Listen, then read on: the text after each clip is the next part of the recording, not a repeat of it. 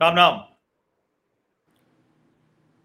पाकिस्तान के बलूचिस्तान में एक हमला हुआ है और वहाँ चीनी काफिला जो था उस पर यह हमला हुआ है। अभी थोड़ी देर पहले मैं ट्विटर पर एक ट्विटर स्पेस में जुड़ा और वहाँ जिस तरह की चर्चा हुई तो वैसे भी हम भारत के लोग, हमें भी दिलचस्पी रहती है, क्योंकि एक समय में तो भारत का ही हिस्सा था। और अब बलूचिस्तान पाकिस्तान का हिस्सा है। हालाँकि बलोच लोग मानते हैं कि उनके अधिकारों का हनन हो रहा है। बहुत सी चीज़ें हैं जिसको लेकर वो लड़ते रहते हैं और खास करके चीनी वहाँ पर जिस तरह से सीपेक और ग्वादर पोर्ट, वहाँ जिस तरह से चीनियों का आधिपत्य बढ़ रहा है, उनका दखल बढ़ रहा है, उसको लेकर बलोच लोग बहुत ज़्यादा नाराज़ रहते हैं और एक तरह से कहें कि वो आक्रामक रहते हैं। लेकिन इधर हाल के दिनों में वो ज़्यादा आक्रामक हुए हैं। बहुत से ऐसे हमले हुए जिसमें आत्मघाती हमले भी शामिल हैं। इन सब का मतलब क्या है और वहाँ अभी बलूचिस्तान की स्थिति क्या है उसे समझने के लिए हमारे साथ बलूच बलूच पत्रकार बहुत बलोच हमारे साथ जुड़ रहे हैं। आपका बहुत बहुत स्वागत है। शुक्रिया। आप थोड़ा सा पहले अपने बारे में बताइए और ये बताइए कि आपने चेहरे पर मास्क क्यों लगा रखा है? शुक्रिया मुझे आप इनवाइट करने का। आ, मेरा नाम बाउट बलूच है और ताल्लुक बलूचिस्तान से है। जर्नलिज्म का एक स्टूडेंट आप कह सकते हैं इसी सफ़र में जारी है। आ, जो बलूचिस्तान में जो कुछ चल रहा है आर्म्ड स्ट्रगल है इस पर आ, मैं नज़र रखता हूँ लिखता भी हूँ इस हवाले से। इसका जो कुछ न्यूज़ वगैरह आते हैं, इसको कवर भी करता हूँ बेसिकली जो बलोच कॉन्फ्लिक्ट है, उसको कवर करता हूँ। आपने मास्क के हवाले से पूछा तो जिस तरह की सिनारियो है बलूचिस्तान में, यहाँ पर मतलब कुछ कहना भी आपके लिए जानलेवा साबित होता है। आज जो कुछ हुआ मतलब जो असल न्यूज़ सामने नहीं आती, असल खबरें सामने नहीं आती बेसिकली यही मसला है। अगर कोई बंदा कुछ कहेगा तो उसको डर होता है कि उसको उठाया जाएगा मिसिंग किया जाएगा टॉर्चर किया जाएगा इवन उसकी लाश भी गिर सकती है। हाँ इस हवाले से बलूचिस्तान में हाँ कई जो साफ़ी है हाँ उनकी लाशें गिरी हैं उनको टॉर्चर किया गया है। सालों तक भी लापता हुए हैं। कुछ तो ऐसे हुए हैं कि एक महीने बाद उनकी लाश मिली है। आ, मतलब जर्नलिज्म भी यहाँ पर एक आ, जुर्म करार दिया जा चुका है। तो इसी वजह से मैं भी जो कुछ है मास्क का जो आपने पूछा, इसी वजह से सिक्योरिटी जो रीजंस है, जो इश्यूज़ होते हैं, इस हवाले से मैं मास्क लगाया हुआ है। बाकी सिचुएशन यही है कि आपको थ्रेट्स होते हैं, मुख्तलिफ़ नौीयत की मुख्तलिफ़ चीज़ें, खाल भी आ सकती है, आपको उठाए भी जा सकते हैं ये चीज़ें हैं। आ, नहीं बिल्कुल शुक्रिया आपका आपने ये बताया हमें और आपके सिक्योरिटी कंसर्न है तो इसीलिए हमने कहा कि कोई इशू नहीं है हम मास्क के साथ बात करेंगे क्योंकि आ, मुद्दा जो है वो आना चाहिए। आज जो खबर आई कि ग्वादर पोर्ट के पास एक चीनी इंजीनियर्स का कोई कॉन्वॉय जा रहा था और उस पर हमला हुआ है दो ऐसे फिदाइन की तस्वीरें भी सामने आई हैं जो वहाँ की बीएलए मजीद ब्रिगेड है उसने कहा जा रहा है कि इस हमले की ज़िम्मेदारी ली है। इसके बारे में जरा आप मुझे बताइए, अभी तक की क्या रिपोर्ट है और क्या खबर आ रही है? जी, आज सुबह तकरीबन साढ़े नौ बजे, जो मुकामी वक्त है साढ़े नौ बजे ये हमला हुआ है, एक कानवाई पर चाइनीज़ कंपनी है, उसके जो इंजीनियर्स है, उनके कानवाई हुआ है, सिक्योरिटी भी उनके साथ हुई कम अज कम सात से आठ गाड़ियों का जो काफिला है, उस पर अचानक दो हमलावरों ने, मुसल्ला हमलावरों ने उस पर हमला किया है। तो तकरीबन नौ बजे तक ये न्यूज़ ब्रेक हुई है। सामने आई है कि कुछ चल रहा है ग्वादर में। फिर उसके फ़ौरन बाद इंटरनेट शटडाउन इस तरह की चीज़ें का सामना हुआ। तो फ़कीर कॉलोनी वहाँ पर एक इलाका है फ़कीर कॉलोनी ब्रिज ये हमला वहाँ पर हुआ है। तो कंपनी पर इस तरह का हमला हुआ, तकरीबन दो घंटों तक ये हमला जारी रहा। पहले पहले कुछ न्यूज़ आई फायरिंग वगैरह की भी विजुअल छोटे छोटे क्लिप्स आए। जिस तरह मैंने कंसर्न आपको बताया कि यहाँ पर मुश्किल होता है किसी चीज़ को कवर करना, जो मुकामी लोग हैं, जो उस इलाके में बैठे हुए लोग हैं, वो सब इन्हीं चीज़ों से डरते हैं कि मोबाइल भी ट्रेस होते हैं यहाँ पर या जो इलाका दिखता है उसके ज़रिए ट्रेस होते हैं तो बहुत कम सामने बाकी दो घंटों तक ही अमला चला है।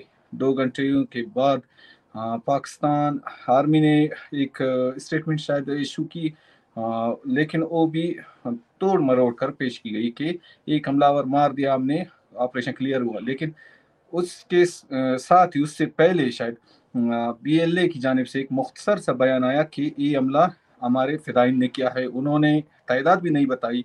उन्होंने बाकी तफसीत के लिए मजीद स्टेटमेंट के हवाले से इंतज़ार करने का लिखा। तो बी एल ए ने अपने मुख्तसर स्टेटमेंट में यही कहा कि बलोच लिबरेशन आर्मी की जो मजीद ब्रिगेड है एक यूनिट है बेसिकली फिदाइंग करते हैं जो खुदकुश बम्बार है, उनका पूरा यूनिट है उन, उसके अरका ने हमला किया है। बाकी उसके बाद अभी तक चर्चा चल रही है इस वक्त भी तकरीबन ग्वादर में बहुत से जगहों पर जो शटडाउन है नेटवर्क की, वो इश्यूज़ है नेटवर्क बंद है और हेलीकॉप्टर्स मुसलसल फ़िज़ा में देखे जा रहे हैं। और जो एक हॉस्पिटल है जी डे ग्वादर डेवलपमेंट अथॉरिटी की जानब से उस बनाया गया, उसको कर्डन ऑफ़ किया गया है।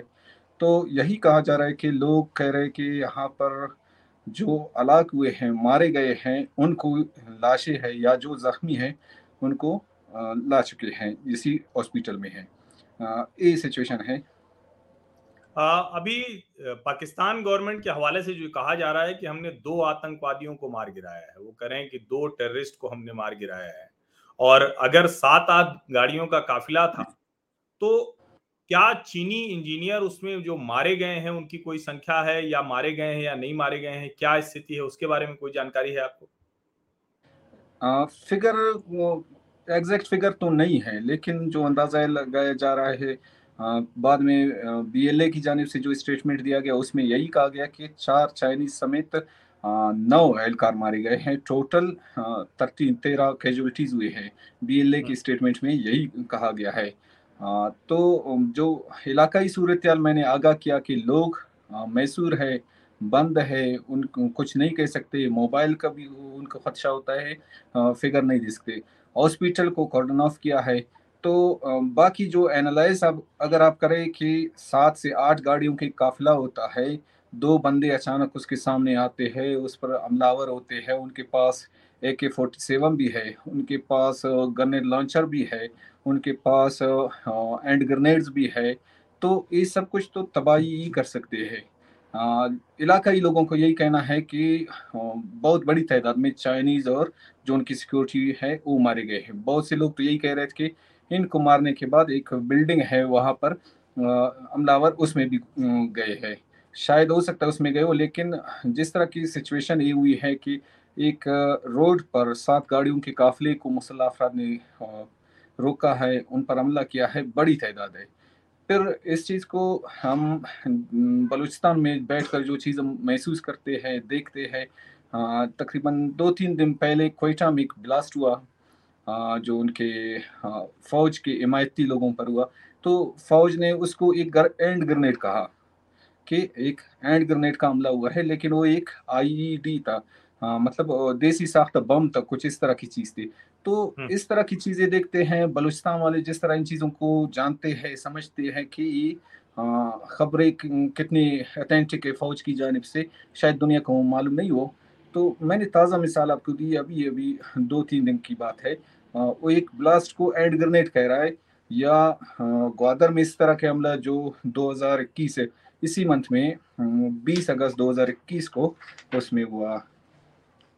आ, बहुत एक, एक मैं चूँकि अभी मैं जब पढ़ रहा था और इसके बारे में और डिटेल्स में निकाल रहा था तो 2011 हम्म। से बीएलए ने थोड़ा हमले तेज किए और उसके बाद फिर 2018 है 20, 21, 22, 23 ये लगातार हमले हुए हैं। पाकिस्तान स्टॉक एक्सचेंज पर भी हमला हुआ और इसके पहले भी चाइनीज़ पर हमला हुआ। तो अभी हाँ। क्या ये हमले अचानक तेज होने के पीछे कोई वजह बताई जा रही है? क्या कुछ ऐसा क्या हो गया कि अभी बहुत ज़्यादा हमले हो रहे हैं? जो बीएलए है उसका मजीद ब्रिगेड बन गया है जो सुसाइड बॉम्बर्स है आत्मघाती हमलावर है। तो ऐसा क्यों ऐसा हुआ है? जी 2011 से पहले कि मैं आपको थोड़ा सा सिचुएशन बताऊँ कि उस वक्त भी शदीद नौीयत के हमले होते थे।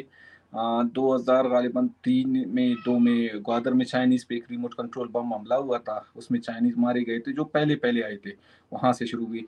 फिर बोलांग के जो इलाके है, चमालंग के है मतलब चालीस चालीस के करीब या कि मारवाड़ की बहुत बड़ा कैंप है, आप कह सकते कैंट है। उस पर हमला हुआ। जो जनरल असलम उनकी सरबराही में। इस तरह के हमले होते थे, लेकिन लाजम है जो इस तहरीक को चला रहे उन्होंने शायद महसूस किया कि इनमें मजीद शिद्दत की ज़रूरत है। बहुत से टारगेट्स वगैरह इसको अचीव करने के लिए इस तरह की चीज़ें उन्होंने दो हज़ार ग्यारह में अपना पहला फिदाई हमला किया, मजीद ब्रिगेड की तश्कील का ऐलान भी किया कि मजीद ब्रिगेड हमने बनाया है, इसमें फिदाई हमले होंगे, इस तरह की चीज़ें। वो कोयटा में हुआ। फिर बीच में कम से कम सात साल तक इनकी खामोशी हुई जो बीले के अंदर कुछ इनर जो मसले थे, लीडरशिप इस तरह की चीज़ों थी उस पर। फिर असलम बलूच बी का सरबरा चुना गया। स्प्लिट हो गए ये दूसरे ग्रोह से, दूसरे ग्रुप से असलम बलोच इसके सरबराह बने। तो इनमें तेज़ी देखने में आई। इसमें जो तब्दीली देखने में आई कि 2018 को इन्होंने फिर से इस तरह का एक हमला किया दालबंदी में। इसमें सबसे इंटरेस्टिंग बात यह है शायद तारीखी हवाले से भी है कि उस्ताद असलम या जनरल असलम के नाम से भी जाने जाते हैं। उनके बेटे ने वो हमला किया था 2018 में। वो भी चाइनीज़ इंजीनियर्स के हाँ, काफिले पर तक दालबंदी के मुकाम पर चागी जो डिस्ट्रिक्ट है उस पर हुआ था। इसके बाद तकरीबन दो महीने बाद चाइनीज़ काउंसलेट पे हमला हुआ। उसके बाद जनरल असलम खुद एक हमले में मारे गए, जाबाक हुए। तो इसके बाद बशीरजे बलोच, जो बेसिकली एक स्टूडेंट लीडर रह चुके हैं। आप कह सकते हैं रेडिकल के स्टूडेंट लीडर रह चुके हैं। उनको सरबराह बनाया गया बी का। इसमें मज़ीद तेज़ी देखने में, गो के बहुत से लाजम है जिन्होंने जनरल असलम को निशाना बनाना, बनाया वो यही समझ रहे थे कि इसको ख़त्म करेंगे, फिर मजीद ब्रिगेड भी ख़त्म होगा, फिर बी भी, यानी हमारा मसला हल होगा। लेकिन ये बिल्कुल सिनारियो तब्दील हो गई। जनरल असलम की शहादत के बाद तकरीबन छः महीने बाद ग्वादर ई में पर्ल कॉन्टिनेंटल होटल है, उस पर मजीद ब्रिगेड ने हमला किया। और उसके बाद उसके बाद उस पर चाइनीज़ पर्ल कॉन्टिनेंटल होटल पे हमला किया। वहाँ पर भी चाइनीज़ डिप्लोमेट्स थे। वो हमला दो चौबीस घंटों तक चला। तो इस तरह की सिचुएशन है। फिर ये सिलसिला चलता ही रहा। ग्वादर में फिर से हमला हुआ। हाज ये हुआ, कराची में शारी बलोच जो पहली फिदाइन थी, बलोच खातून थी, उन्होंने हमला किया। फिर चंद महीने पहले तुरबत ने में एक बलोच फिदाइन थी। बेसिकली यही कहा जा रहा है जो एनालिस्ट है कि लीडरशिप की तब्दीली के बाद जो बी एल ए के टैक्टिस में बड़ी तब्दीली देखने में आई है। ये एक, आ, एक एक एक तो ये मिलिटेंट हमले हो रहे हैं बलूच बीएलए मजीद ब्रिगेड भी बन गई। और एक जो बलूचिस्तान का एक जो पॉलिटिकल एक मूवमेंट चल रहा है जो पीएम इन एग्जाइल भी हैं इसके हम्म। बीच में किस तरह की स्थिति है ये दोनों एक साथ जुड़े हुए हैं या दो मूवमेंट अलग अलग लीडरशिप है अलग अलग लोग चला रहे हैं जी नहीं इनकी ताल्लुक आप डायरेक्टली नहीं कह सकते हमदर्दी हो सकती है बेसिकली आज़ादी की बात कर सकते हैं लेकिन जब पीएम एन एग्जाइल की आप बात करें इसको एज ए जर्नलिस्ट अगर मैं हकाइक पे बात करूँ तो उसको सपोर्ट भी हासिल नहीं है हम्म। बलूचिस्तान में जो सबसे बड़ी आज़ादी पसंद जो है जमायत है गैर मुसल्ला बी एन एम है बलोच नेशनल मूवमेंट उन्होंने बाकायदा एक स्टेटमेंट इशू किया कि इस चीज़ से हमारा कोई ताल्लुक नहीं है क्योंकि उनके स्टेटमेंट में यही कहा गया था कि इसका इख्तियार हमारे पास नहीं है मैंडेट इतनी बड़ी तादाद हमारी नहीं है कि हम्म, हम्म। हम इसको करें बनाए या जिन्होंने बनाया है उनके पास भी ये इख्तियार नहीं है फिर दूसरी जानब एक दो और पार्टीज़ है उनकी जानब से भी इसकी हिमायत देखने में नहीं आई है। तो जो कुछ आ, मैं मजीद अगर इस पर बात करूँ तो शायद कुछ लोगों को नाराज़ हो जाए कुछ को बुरा लगे लेकिन हकीकत यही है कि उनको कोई ख़ास सपोर्ट नहीं है। शायद आप लोगों की मीडिया की जानब से कुछ बहुत ज़्यादा उनको पेश किया जा रहा है। हाँ, इस तरह की चीज़ नहीं है। बाकी बेसिकली लाजम सब आज़ादी की बात करते हैं, एक दूसरे की हिमायत इस तरह चीज़ होगी लेकिन एक होती है कि आप इखलाकी या दूसरी तरह से एक दूसरे के साथ रहते हैं, सपोर्ट करते हैं, चलते एक साथ एक प्रोग्राम लेकर जाते हैं, इस तरह की कोई चीज़ नहीं है। पी प्राइम मिनिस्टर इस तरह की कोई चीज़ जो बलोच आज़ादी पसंद है, उनके बीच में कोई एक्सेप्टेंस नहीं है, बल्कि इसके खिलाफ स्टेटमेंट वगैरह भी आए, इसकी उन्होंने इसको रिजेक्ट भी किया है कि इस तरह की चीज़ नहीं है। उनका बेसिकली यही है कि एक पार्टी अगर होती है जिसके पास बहुत बड़ी अवामी हिमायत तो मतलब लाखों की तादाद में फिर वो शायद ये चीज़ कर सकती है। तो ये सिचुएशन है। एक ये अभी जो पाकिस्तान में एक बड़ा डेवलपमेंट हुआ है जो पाकिस्तान को केयर टेकर प्राइम मिनिस्टर मिला है अनवारुल हक काकड़ ये हम्म। बलूचिस्तान अवामी पार्टी से है। और यही वो पार्टी है जिसने पहले इमरान खान को सपोर्ट किया था बाद में उसको विड्रॉ कर लिया। अभी ये इसको आप कैसे देखते हैं? ये अनवारुल हक जो बलूचिस्तान अवाम पार्टी से हैं इनके केयर टेकर प्राइम मिनिस्टर बनाने के पीछे आ, किस तरह से आप देखते हैं? क्या पाकिस्तान की जो हुकूमत है जो आईएसआई है जो फौज है और जो बलूचिस्तान में जो एक तरह से कहें कि जो विद्रोह बहुत बढ़ रहा है उसको आप कुछ रिलेट करके देखते हैं? या एकदम से अलग है कुछ और ही है हम लोग नहीं समझ पा रहे नहीं है इस तरह की चीज़ नहीं है। जो असल चीज़ है अनवारुल काकड़ बेसिकली मतलब लंदन में रहा है, जब मुशर्रफ की डिक्टेटरशिप थी, चल रही थी, उस वक्त ही बैक आया है लंदन से, यहाँ पर इसने एंट्री की है लाजिम फ़ौज की, इस तरह की हिमायत वगैरह इस तरह की कोशिश, फिर दो हज़ार तेरह, चौदह में इस तरह की वो स्पोक्स पर्सन रहा है, बलूचिस्तान हुकूमत में ये चीज़ें रही है। बाकी पैसे है रेल पेल है इस तरह की चीज़ें है और आ, सबसे बड़ी चीज़ है फ़ौज की हिमायत है। फ़ौज का बंदा है फ़ौज ले, ले आ चुकी है। बलूचिस्तान में जो कन्फ्लिक्ट चल रहा है जो ह्यूमन राइट्स वायलेशन है ये चीज़ें है। अनवर काकड़ इन चीज़ों के खिलाफ मतलब पाकिस्तान फ़ौज के अख में बात हम्म। करने में एक नाम रखते हैं। इसी वजह से उन्होंने शहरत पाई फिर जो पाकिस्तान के फौज है या दूसरे जो इस्टेब्लिशमेंट के लोग हैं, उनकी नज़र में आए तो बेसिकली इनका यही है कि वो बलोच कन्फ्लिक्ट के खिलाफ बात करते हैं एक्शन इस तरह की चीज़ें, मारो बलोच को, जो भी आज़ादी की बात करता है, वो उठाओ, उसकी लाश फेंको ऑन द रिकॉर्ड बातें ये है, बल्कि असम्बली इस तरह की जगहों पर भी ये बातें उसने की है। जो मिसिंग पर्सन इशू है, इसको डाउन करने के लिए ये चीज़ें हैं। बाकी बलूचिस्तान का शायद डोमिसाइल है किला सैफुल्ला इस तरह के, लेकिन वहाँ पर पश्तून बेल्ट है। बलूच, बलूचिस्तान में एक बेल्ट पश्तूनों का है। वो पश्तून भी उसे एक्सेप्ट नहीं करते हैं।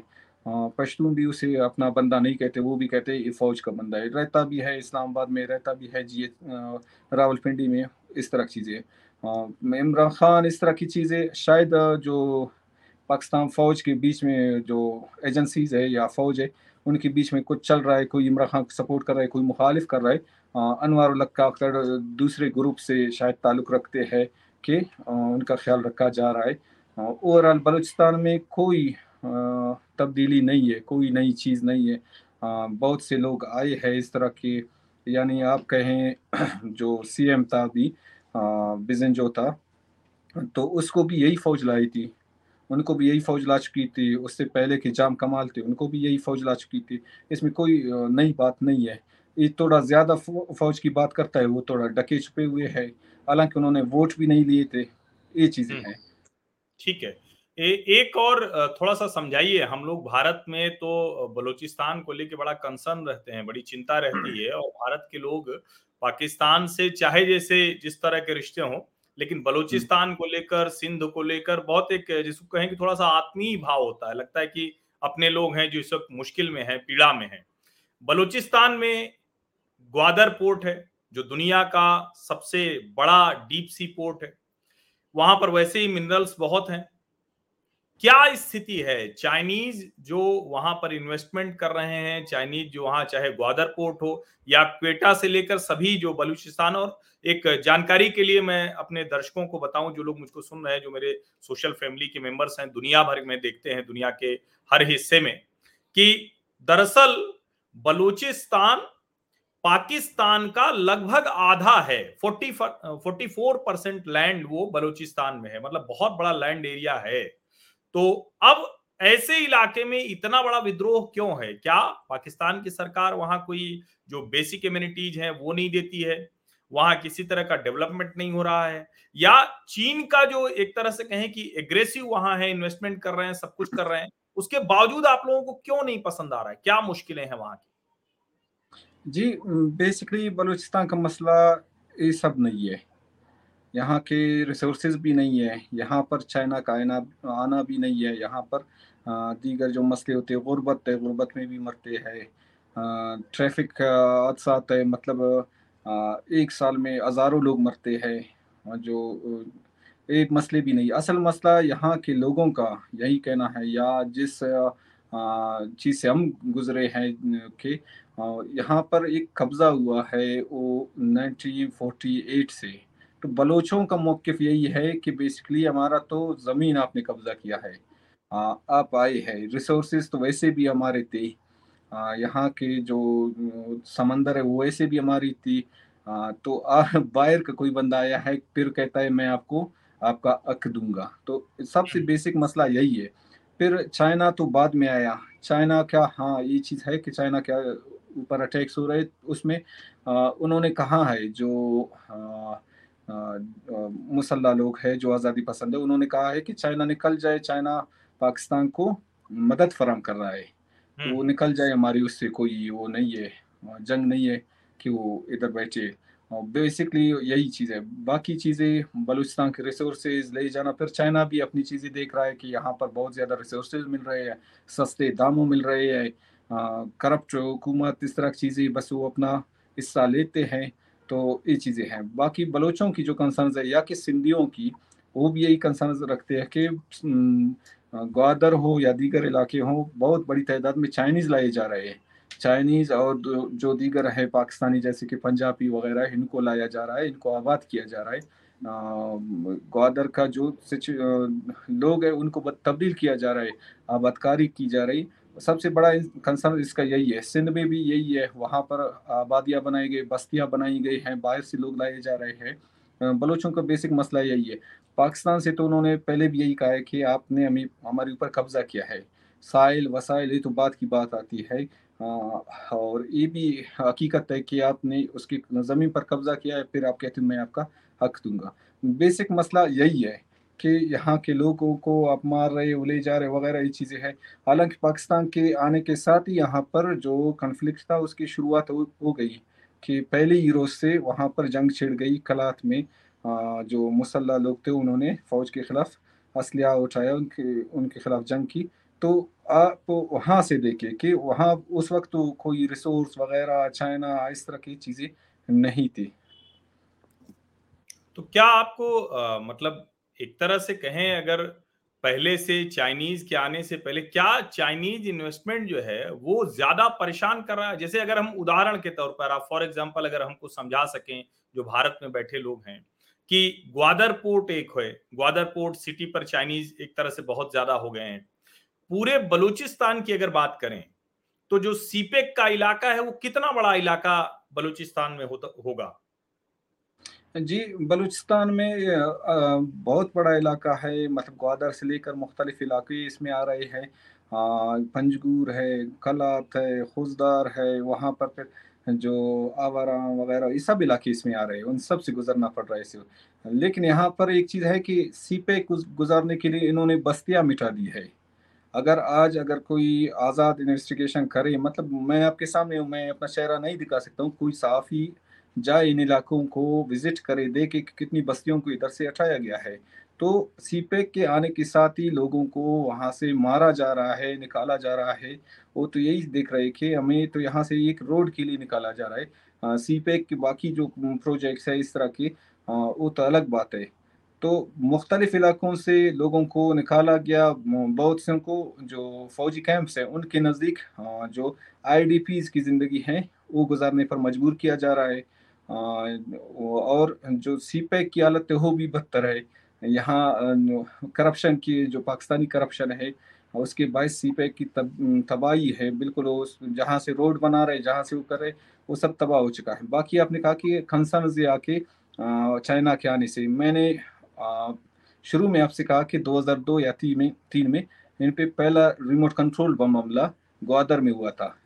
तो चार में 2004 में इन पे पहला हमला हुआ था। वो भी बलोच मुसल्ला तंजीम बलोचिस्तान लिबरेशन फ्रंट ने कबूल की थी डॉक्टर अल्लाह नज़र की सरबराही में जो काम कर रही है। यानी बलोचों को मालूम थी कि चाइनीज़ आएँगे यहाँ पर इन्वेस्टमेंट वगैरह इस तरह का चर्चा चलेगा यहाँ के लोगों को वो निकालेंगे आबादकारी करेंगे फिर आखिर में खुद बस जाएँगे या तो पाकिस्तान को कहेंगे मेरा कर, कर्जा दे दे या तो मुझे ग्वादर दे दे। ये चीज़ें आपने अभी ऑब्ज़र्व की होगी। मुख्तलिफ़ ममालिक में हुआ है कि कर्ज तले दबा, दब जाने के बाद पोर्ट वगैरह अपने उसमें लिए गए, कब्जे में लिए गए हैं। तो चाइनीज़ का बेसिकली ये चीज़ है, लाजिम है किसी के ज़मीन पर आ रहे हो तो वो उसके कंसर्न होते हैं कि ये लोग आ रहे हैं कंसर्न उनके पहले यही थे। लेकिन अभी इसमें तब्दीली क्या हुई? जो पाकिस्तान समझता है कि बलूचों को बजोर ताकत हम अपने कब्जे में करेंगे, उनको खामोश कराएँगे, इस तरह की चीज़ें ना। तो चाइना भी यही सोच रहा है कि मैं पाकिस्तान को जो असला है, वो फराम करूँगा। ड्रोन्स, ड्रोन अटैक्स हो रहे हैं आजकल, मुख्तलिफ़ जगहों पर, बलूचिस्तान में, वो भी चाइनीज़ बहुत सी जगहों पर शवाद मिल रहे हैं। यहाँ तक कि चाइनीज़ जो आर्मी है, उसकी मौजूदगी की भी बातें ग्वादर में हो रही है कि ग्वादर में इनकी मौजूदगी है, तादाद ज़्यादा है, कम है, इसकी ताहल कोई कंफर्मेशन नहीं हो सकी है। तो चाइना अभी एक फरीक बन चुका है। वो फरीक बनने की यह कोशिश कर रहा है कि पाकिस्तान कर्जों में डूबा हुआ होता है, वो उसको पैसे देता है या असला वगैरह देता है, या जो मिसिंग पर्सन हो रही आजकल शवायद यही है कि चाइनीज़ जो इक्विपमेंट्स है, जो जासूसी चीज़ें हैं वो चाइना पाकिस्तान को फराम कर रहा है कि आप लोगों को पकड़े उनको आ, इस तरह ट्रेस करे इस तरह की चीज़ें हैं। तो बलोच आ, मेरे ख्याल में पहले भी बलोचों के जो वीडियोस वगैरह आए उन्होंने यही कहा कि चाइना निकल जाए। हमारा बेसिक मसला यही है चाइना हमारी मर्ज़ी के बगैर आया है। तो लेकिन चाइना वो सिर्फ़ एक आ, आप कह सकते कारोबार की नीयत से नहीं आया है। चाइना के कुछ और रजायम हैं, या वो पाकिस्तान को मदद कर रहा है, ये चीज़ें भी बलूचों के लिए कंसर्न रखते हैं। नहीं तो आपको क्या लगता है कि चाइना सीपेक के बहाने, ग्वादर पोर्ट डेवलप करने के बहाने इस इस इलाके पर कब्जा करना चाहता और कभी कभी ऐसी रिपोर्ट्स आती हैं, ये आप, थोड़ा कंफर्म कीजिए, कि कई जगह पर चाइना ने मिलिट्री स्टेब्लिशमेंट बना लिए हैं। कुछ चाइनीज़ सिटी भी हैं जो वहाँ पर एक तरह से कहें कि वहाँ सिर्फ़ और सिर्फ़ चाइनीज़ रहते हैं उनकी जो सिक्योरिटी है वो कहने को तो जो आउटर लेयर है वहाँ पाकिस्तानी पुलिस या पाकिस्तानी आर्मी है। लेकिन अंदर उनकी जो सिक्योरिटी है पूरा जो सर्विलेंस है वो चाइनीज़ के हाथ में चला गया। तो क्या ये भी खबरें सच है? खबरें सच की ये है कि बलूचिस्तान में सच का खोज लगाना इंतहाई मुश्किल है। ये बातें हैं, मैंने दोहरा, पहले कहा, अभी दोहराता हूँ कि पाकिस्तान चाइनीज़ जो आर्मी के लोग हैं, उसकी मौजूदगी की इतलात है।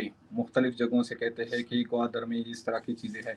बाकी ग्वादर में फेंसिंग भी है। ग्वादर में जो कैमरे नस्ब किए गए हैं, ग्वादर में ड्रोन, जो सर्विलेंस ड्रोन होते हैं, छोटे पैमाने के, वो भी उड़ाए जाते हैं लोगों पे नज़र रखने के लिए ये चीज़ें हैं। यानी ग्वादर को दो हिस्सों में बांट दिया गया है। बहुत से जिस आप समझे कि रेड जोन्स बनाए गए हैं, वहाँ पर बलोचों को जाने की इजाज़त नहीं है, या जब इनका कोई खानवाई वगैरह गुजरता है हाँ जैसे कि आज गुजरा था, इस तरह के इलाकों में उनको बहुत मतलब लोगों को जाने की इजाज़त नहीं दी जाती, इस तरह की चीज़ें की जाती हैं। तो चाइना चाइना के कंसर्न हर हमले के साथ बढ़ते जा रहे हैं। कराची में शारी बलोच ने जो हमला किया था, उस वक्त भी चाइना के रिपोर्ट्स आए थे कि चाइना कह रहा है कि मैं अपने पर्सनल जो मेरे सिक्योरिटी कंपनीज़ है, इस तरह की या कि चाइनीज़ आर्मी के शायद उनको लाना चाहता हूँ कि मेरे लोगों को वो खुद सिक्योरिटी फराम करे। पाकिस्तान आर्मी पे वो भरोसा नहीं कर रहा है। ये चीज़ें है। तो आपको क्या लगता है कि अगर ये इसी तरह से एस्केलेट होता रहा, इसी तरह से बढ़ता रहा तो क्या जो चाइना एक तो मिलिट्री अपनी वहाँ स्टैब्लिश करने की कोशिश कर रहा है वो कर पाएगा? या इसका दूसरा एक पहलू भी है जिसको बार बार कहा जा रहा है और जिसको भी जो बाइडेन ने कहा कि चाइना एक टिकिंग टाइम बॉम्ब है और उसमें स्पेशली सीपेक की बात की गई है बीआरआई की बात की गई क्योंकि सीपेक बीआरआई का पायलट प्रोजेक्ट है। तो आपको हाँ। क्या लगता है सीपेक किसी भी तरह से वो सक्सेसफुल होता दिख रहा है या वो चाइना के लिए भी बर्डन बनेगा? पाकिस्तान के लिए तो बनी रहा है क्या वो आपको सक्सेसफुल सक्सेस स्टोरी दिख रही है? ग्वादर पोर्ट और ये जो सीपेक है।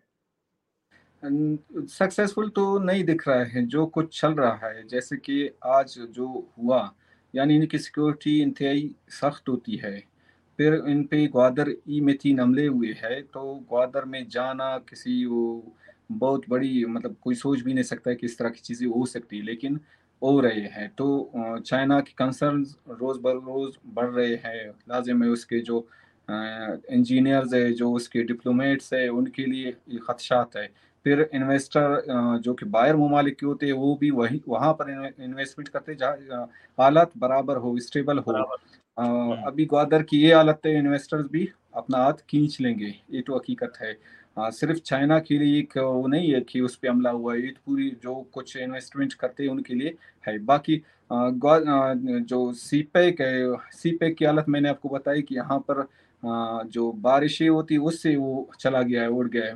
हाँ कुछ फ़ोटो सेशन इस तरह की चीज़ें हुई हैं ग्वादर वगैरह में एयरपोर्ट इस तरह की चीज़ें हो गई है। लेकिन फ़िलहाल तो कुछ ऐसा दिख नहीं रहा है कि सी पैक कामयाबी की तरफ़ जा रही या उनके जो उन्होंने प्लान बनाया था कि इतने अरसे में हम इसको बनाएँगे फिर यहाँ से जो चीज़ें होंगी ले जाएँगे उसको शिफ्टिंग करेंगे। यानी बलूचिस्तान का ग्वादर तो एक साइड पर है एक छोटा सा शहर है इलाका है लेकिन बलूचिस्तान के जो दीगर इलाके हैं जहाँ से सी पैक गुजरती है वो पहाड़ी इलाके हैं वो मैदानी इलाके हैं वो मतलब इन सबको सिक्योरिटी वो किस तरह फराम करेगा? हर गाड़ी के साथ वो वो चीज़ें क्या कहते हैं हेलीकॉप्टर वगैरह इस तो नहीं ले जा सकता या कि इतना बड़ा खानवाई उसके साथ ले जाए सिक्योरिटी फोर्सेस इस तरह की चीज़ें तो बहुत मुश्किल नज़र आती है।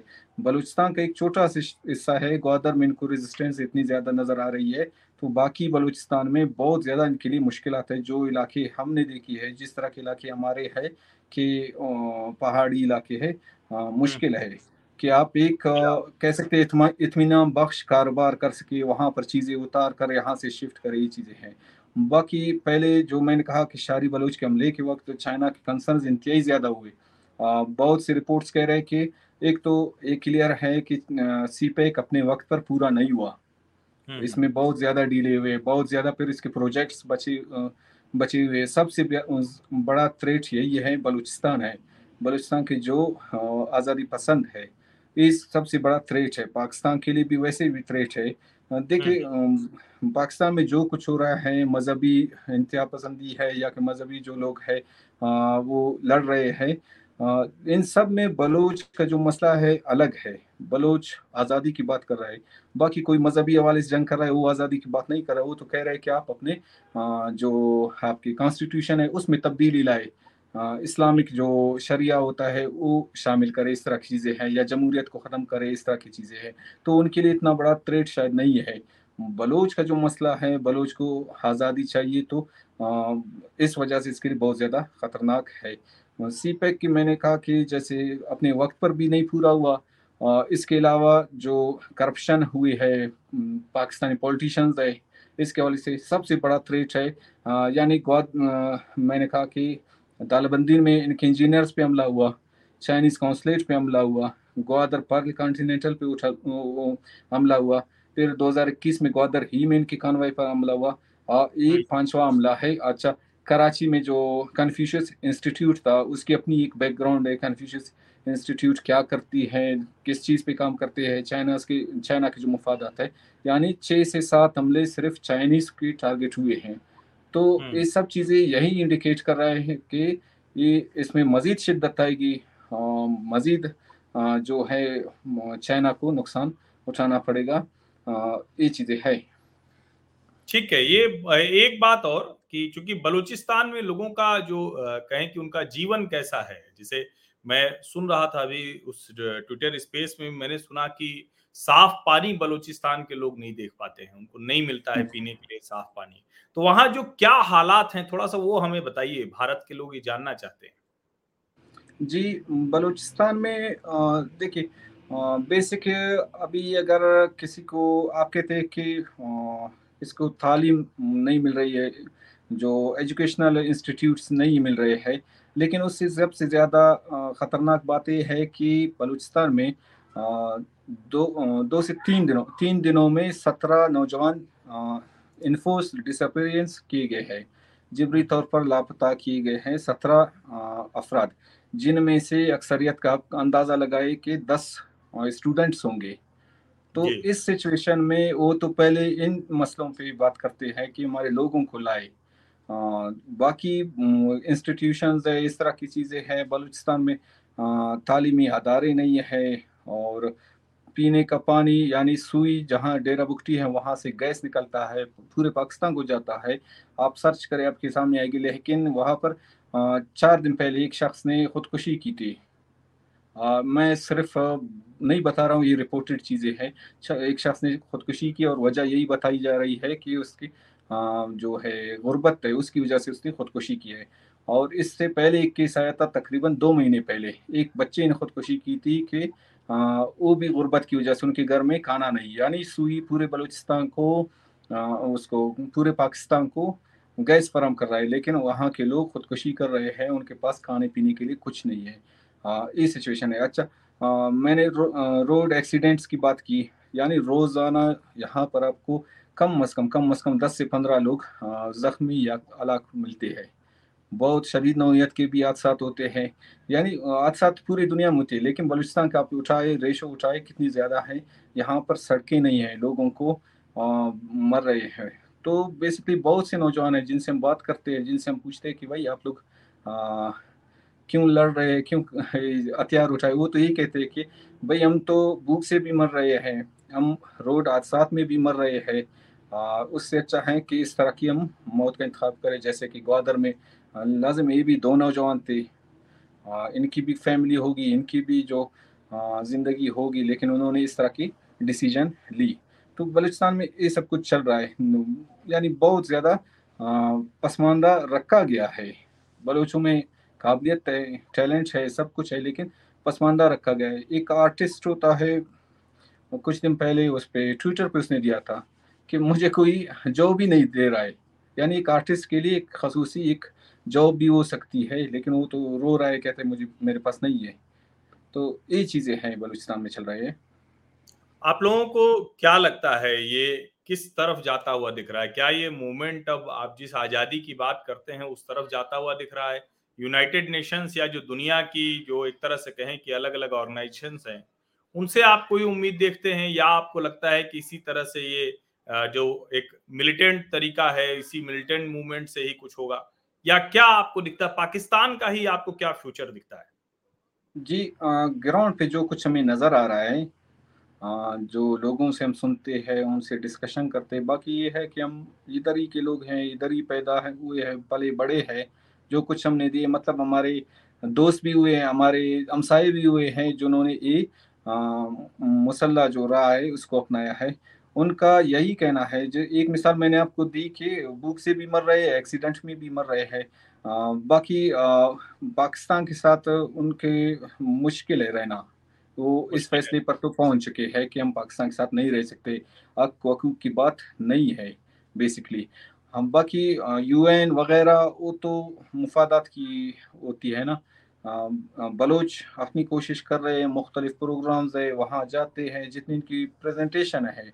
वो हम्म, हम्म। अपना मुद्दा ले जाते हैं वहाँ पर बात करते हैं जो पॉलिटिकल पार्टीज़ है या मामा कदीर है जो मिसिंग पर्सन के लिए एहतजाज कर रहे हैं वो भी बार बार अकवा मुतहदा का नाम लेता है कि आप इस तरफ़ देखे हम्म। लेकिन बलोचों का जो मौकफ है बहुत सी पॉलिटिकल हो या दूसरे लोग हैं उनसे हम कहते वो कहते हैं कि यूएन सिर्फ़ एक मुफाद अपना देखता है जहाँ पर उसको ज़रूरत पड़ती है वो उसी तरफ़ देखता है यानी हाँ, यूक्रेन की मिसाल देते हैं या दूसरे जगहों पर के उनकी हाँ, वहाँ पर मुफाद है तो उस तरफ़ इंसानी हकूक वगैरह इस तरह की इश्यूज़ को उठाते हैं। लेकिन एक चीज़ है बलोचों की जानब से इस हवाले से काम हो रहा है वो लोग कर रहे हैं अपनी कोशिश कर रहे हैं बहुत से केसेस वगैरह। हाँ, ये एक चीज़ है कि वक्त आने पर बलोचों के लिए ये चीज़ें उसको आएँगे उसके सामने डॉक्यूमेंटेशन वगैरह ये चीज़ें उसके पास है। बाकी तो पूरी दुनिया में आज बलोच का मसला उठाया गया है, वो भी यही चीज़। है कि बलूचिस्तान में जो कुछ हो रहा है ह्यूमन राइट्स वायलेशन वगैरह, ये सब चीज़ें दिखाई दे रही लेकिन कोई बात नहीं कर रहा है तो हर कोई अपना मुफाद दिखाए बलूच नौजवान, खासकर जो बलूच पीपल है, उसके अलावा बलूच नौजवान है सब उसी तरफ़ देख रहे हैं और वो अपना ज़्यादातर यही उनकी सोच है कि हम लोगों को लड़ना है, अपना वतन वापस लेना है। यानी जो शादात बलूच का बहुत फ़ेमस हुआ था न्यूज़ वगैरह आए थे। इस्लामाबाद से उसने एम फिल इस तरह की डिग्रीज हासिल की थी, लेकिन वो गया पहाड़ों पर, वहाँ पर जाबाक हुआ। इसी तरह एक और लड़का था, आफ्ताब जत्तक के नाम से। उसको भी बहुत ज़्यादा लोग जानते हैं इंटरनेट पे सर्च करें, आपके सामने आएगा। तो वो भी गया बलूचिस्तान के पहाड़ों में, यानी वो भी इस्लामाबाद में पढ़ रहा था। पाकिस्तान के जो फ्रेमवर्क है, उसमें रहकर वो अच्छी सी नौकरी हासिल कर सकता था। जिस तरह हम देखते हैं बलूचिस्तान या पाकिस्तान में जिस तरह होता है पाकिस्तान के फ्रेमवर्क में रहकर वो ले सकता था लेकिन उसने भी यही राह चुनी इसके अलावा बहुत सी मिसालें हैं यानी एम फिल स्टूडेंट्स हो दीगर हो दूसरे हो आ, सबने ये राह अपनाई है। तो एक चीज़ कॉमन नज़र आती है इन सब में इन सब नौजवानों में कि वो आ, समझते हैं कि पाकिस्तान के साथ बैठकर या पॉलिटिकली जो होता है आप कह सकते हैं, जल से जुलूस करना इस तरह इससे बात नहीं बनेगी। तो वो हथियार उठा रहे हैं। या जो बलूचिस्तान के नोशकी और पंजगुर में जो हमले हुए, वहाँ पर 16 के करीब नौजवान, उन्होंने हमला किया। वो भी B L A Majeed brigade ने किया था। तो ये सब कुछ चीज़ें बता रहे कि एक साथ 16 नौजवानों का इस तरह की कुर्बानी देना बहुत सी चीज़ों को वाजे करता है कि बलोच नौजवान क्या सोचते हैं, बलोच लोग क्या सोचते हैं कि हमें किस तरफ़ जाना चाहिए। बाकी जो कुछ होता, जी।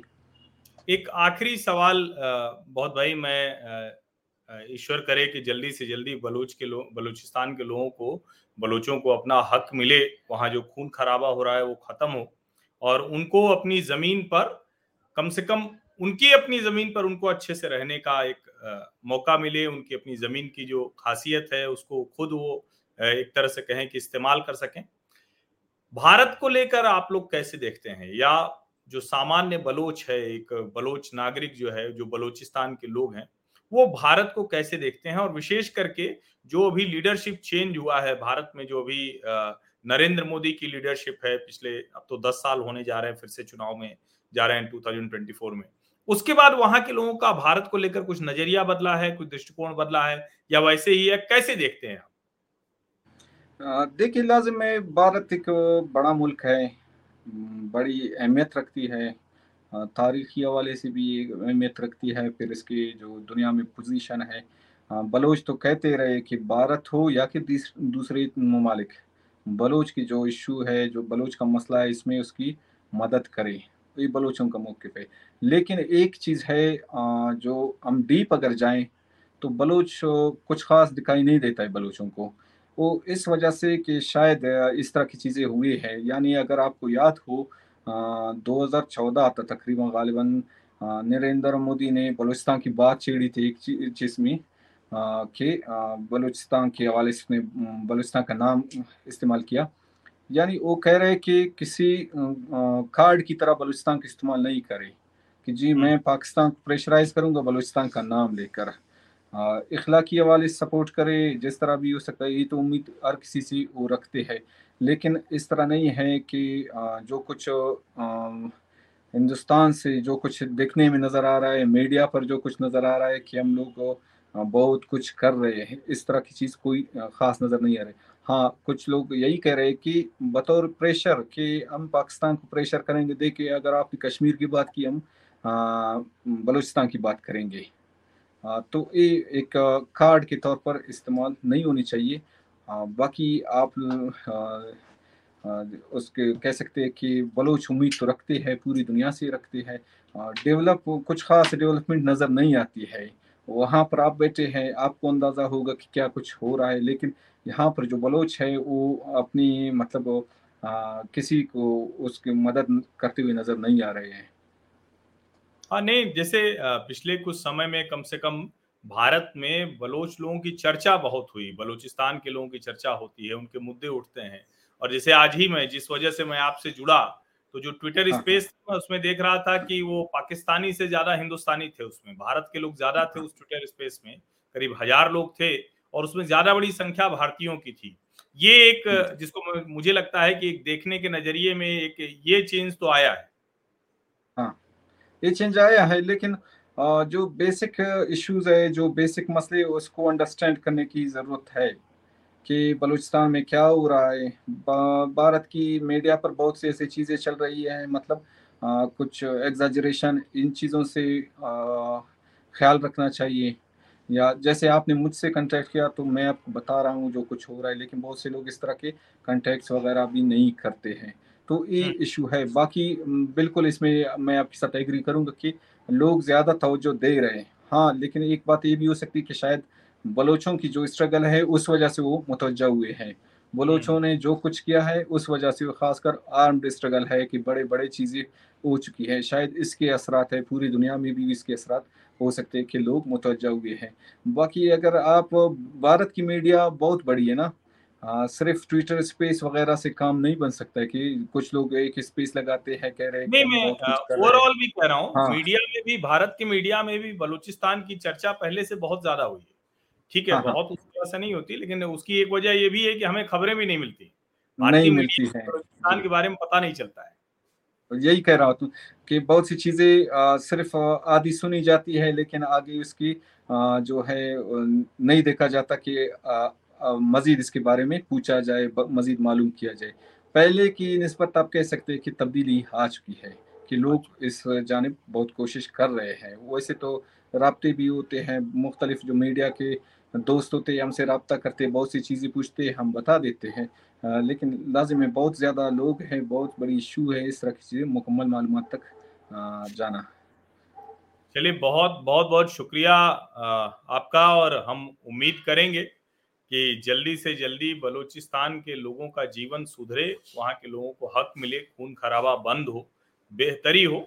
और बाकी अगर आपको कभी लगे तो आप मुझे एक छोटा सा मैसेज ड्रॉप करिएगा, हम ज़रूर उसको देखेंगे।